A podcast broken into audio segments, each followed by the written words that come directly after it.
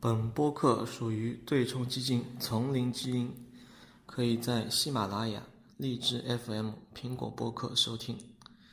基金情况介绍可以访问网址：三 w dot jungle gene fund dot com 网站地址为 www dot jungle genefund dot com。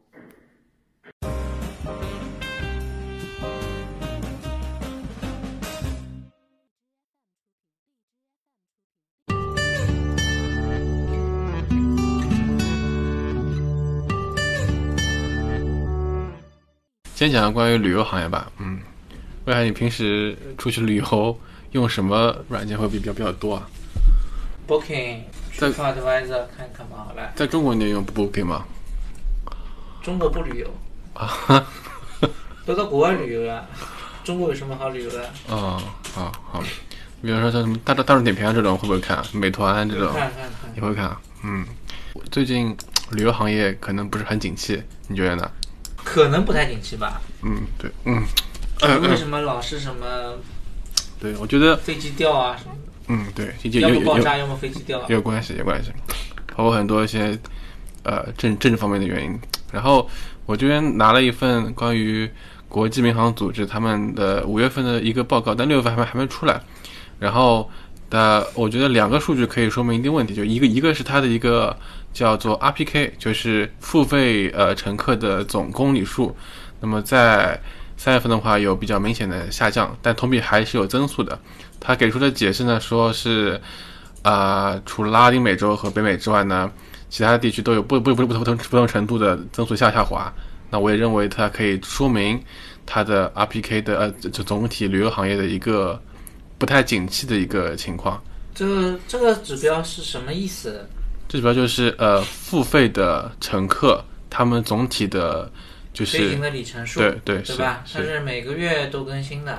对是然后现在呢是比去年的同期呢是下降了，呃增长的增长还是增长增长对增长，但增长速度在下降，对是是就增长只有三点一，但前几个月在三月份三点一，前几个月都有六点几、五点几，对吧？对是那不太好了，就说明飞行对飞飞行飞的少了，对啊、对，这是一个指标。然后另外的话，它有一个游客到达的人数的一个指标。那目前来看的话，呃，不算特别好，但是也算呃中等、中中中中等吧。相对于其他一般年来说的话，还是有一定程度的下降的。就是游客到达人数也有一定同比下降，对但之，前都是同比还可以了。对，从一八年的六六点五嘛，到目前现在慢慢到就四点二这样子样子，同比增速也在慢慢的下滑。总体来说，从呃民航或者说从整个旅游行业来说的话，可能会有点呃最近有点不太景气的情况，它这个不景气是从几月份开始的？不景气啊，对，它不是不景气吗？这里是十二月了啊，一月份，对对一。月份还可以，两月份不行，对吧？对那个呢？你刚刚说那个那个的，话是总体来说，从去从去年是八一八年五月份开始，它都有一定程度的下滑的情况的发生，多多少少的。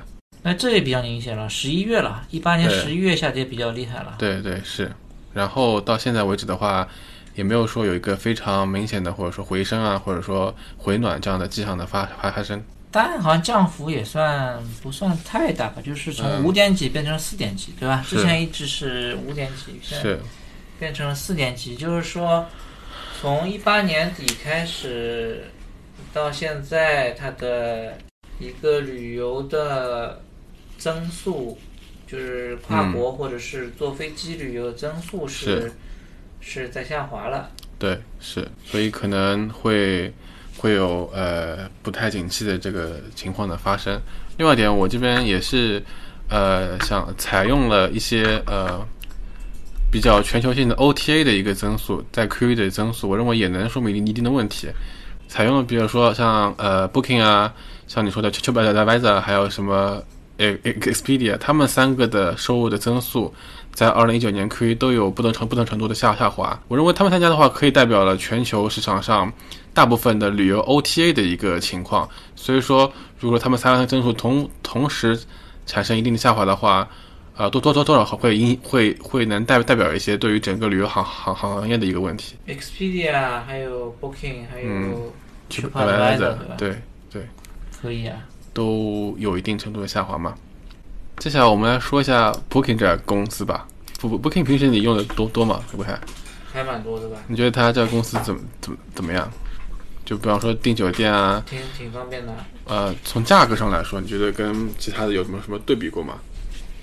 价格现在都一样价格呀，价格都一样低呀，包括你在酒店的酒店自己网站上订也是这个价格，但是呢，酒店是有积分的是，，Booking 呢可能就你在 Booking 上订可能就没有积分了了。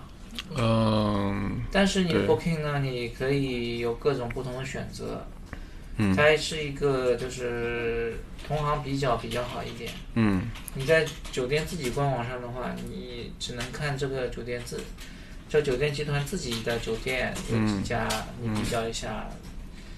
就是你 Booking 的话，你选择范围更大一点。嗯，覆盖面比比比较广。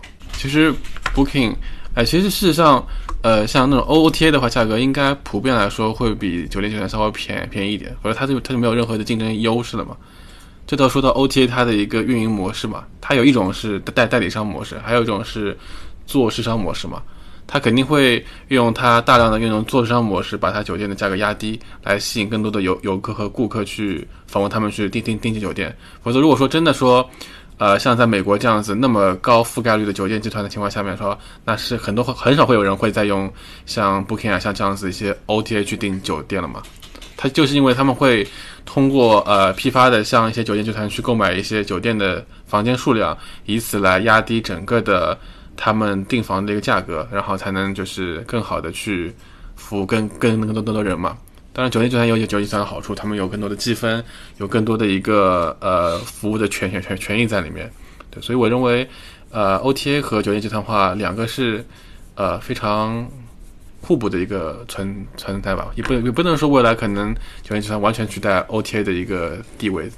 对，应该我觉得是很难取代，因为因为这个平台的话有一个好处就是，你可以找出当地最受好评的酒店，是，往往在不同的地区呢，这些酒店呢都不是某一个酒店集团下面的，是，对吧？有可能万豪在这这个城市有几家酒店特别好，呃，那或者说是呃洲际酒店在另外一个城市有几个酒店比特别好，特别符合你的心意。嗯。虽然说他们大致每个品牌都能做到差不多的一个水准，在各个城市有差不多水准，但是呢，还是有一些区别。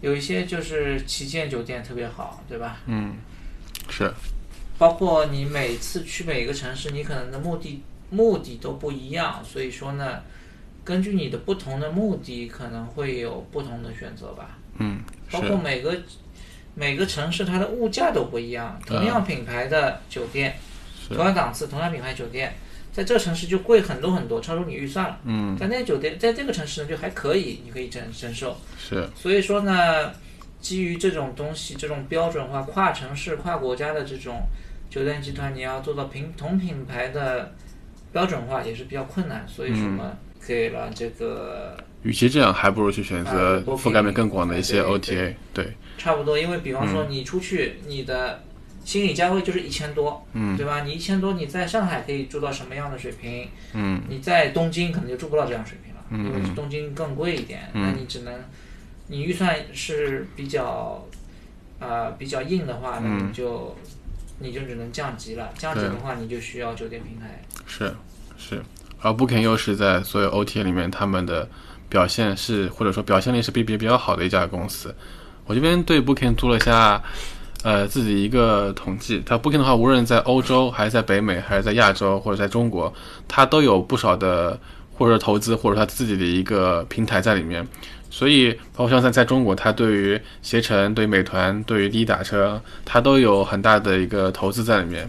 那所以说，我认为 Booking 的话，呃，它相当于是投资 Booking，相当于是投资了相当于全球大部分那个旅游行业，或者投资 Booking 相当于投资整个全球的旅游行业，可以这么去说嘛，对吧？对，对，所以说，呃，Booking 是家很全面的一家 OTA，从上游搜搜搜索引擎到中游、下游的一个所有的预定啊，包括说景点，它都有这样的覆盖在里面啊。对，所以 Booking，嗯、b o o k i n g 目前也在慢慢的在做大嘛。目前它的民宿的一个，目前它一个民民民宿的收入已经和 Airbnb 所呃一一一样了，但是两者的可能关注点有点不不太一样。Airbnb 房间数、民宿房间数跟 Booking 差不多，对吧？对的，差差不多的，收入也差差不多 Booking 很厉害了，Booking 后来居居上嘛对后来居，上嘛，对。而且你在 Booking 上面又能都订酒店，你 Airbnb 又不能订酒店，那谁会去用 Airbnb 呢？嗯，对，但是那些热衷民民宿的年轻人，可能还是会更多去找一些 Airbnb 上面的一些酒呃民民宿去预定，毕竟他是做但是他民宿，们订了时间长了，估计就会还是会回归酒店的吧？呃，标准化不行吗？你是尝鲜可以嘛？是，但是你在 Booking 上面也有民宿嘛？对对对，现在 Airbnb 不是会在一九年底会有上市的计划嘛？他们这样的话会有更多的资金去投入到酒店集团，因为他们还要也也也要有增速嘛。那他们不行的。Airbnb 要搞酒店，那肯定没戏啊。嗯，你觉因得？为嗯。第一，酒店嘛已经非常拥挤了嘛。你像什么，呃，Booking 集团对吧、嗯。P d 啊，嗯。携程，各种各样的，你要再挤进去的话，你的地位就很很差嘛。是是，虽然说你在民宿上面可能比较牛一点，嗯。但是你到酒店的话，你从头开始弄，但他也没有办法，他也没办法。嗯，他也只能去往那边去投嘛。对，因为你的对手已经已经比你厉害了，嗯，所以说 Airbnb，呃，前途堪忧了。对，但他就是，就我认为，就是说，就酒店 OTA 来说的话，他可以通过前期大量的投资去给自己的一个收入有一定的增速。对，像我之前说的，它可以通过做商的一些模式，去大量的去批发一些酒店集团的房间，以此来通过一个呃比较低廉的价格去吸引更多的顾客。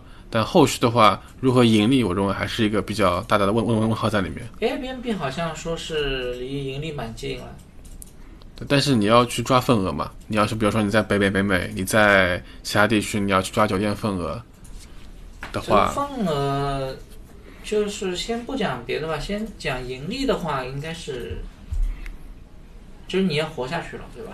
对，你现在已经不看是谁的份额大呀，谁怎么怎么样啊，跑马圈这一块，现在现在是要活下去嘛，活下去，他现在就就可以活下去对啊，，活下去也也不用上上市嘛，上市嘛。挺好的嘛，对吧？他要上市，我想说肯定是想说想做更多的事情出来嘛，想要更多的去找增找找找找找增速，更多的去把它的价值给体现出来嘛。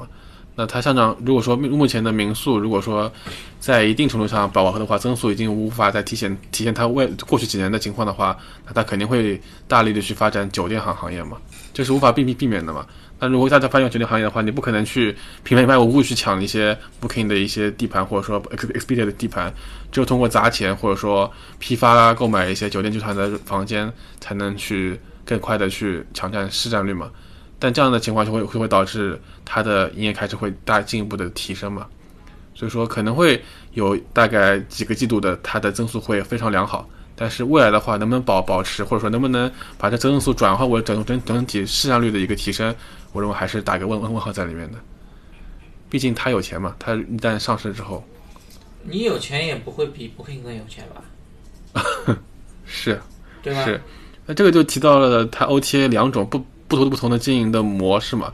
Booking 它在 Booking 它大部分采用了它相当于是代理商的模式，因为它大部分的收入都来自于都来自于欧洲，所以说它会它在欧洲市场率占到百百分之六六六十以上，所以说它也它就会用它的呃大部分的一个模式来自于呃代理商模式，代理商模式就相当于就是说呃作为一个 broker 存在。我只是说帮酒店做一个交接手啊，具体的一个情况还是按照你跟酒店去做一个交交接，我只收一定的佣佣金。而如果就纯中介。吧对传统的像像那个 Ex- Expedia 这样的这样的这样的一个 OTA 的话，它采用的是代代代理商，代它采用的是呃传统的 Ex Ex Expedia 的话，它采用的是做着商的一个模式。那他把酒店的批发都买下来，然后呢以一个低价去给顾客，这样的话他酒店会承担一定的风险，就是说如果说房间在这个这一天没有卖卖卖完的话，那就相当于是这个账就赖他赖在他自己手头上了。所以说这是他 booking 和 booking 他钱多的原因在这里，他没有任何风险，纯的是用一些中介的收入来充实他的一个收入的情情况的。所以说 booking 的钱会多啊，所以说它的净利润会比 Expedia 会高，也是在这这这里。但如果说像 Airbnb 之前所说的，他要进入北美或者进入欧欧洲市场的话，他大部分的话还是会找一些酒店集团做合作，因为这样的话能更更更低的一个营业开支去做一个推广活的活动嘛。像 Booking 的话，已经长期占据着欧洲的市场，已经很长时间了，这是很难去通过一个短期来去撼动的这样子一个情况。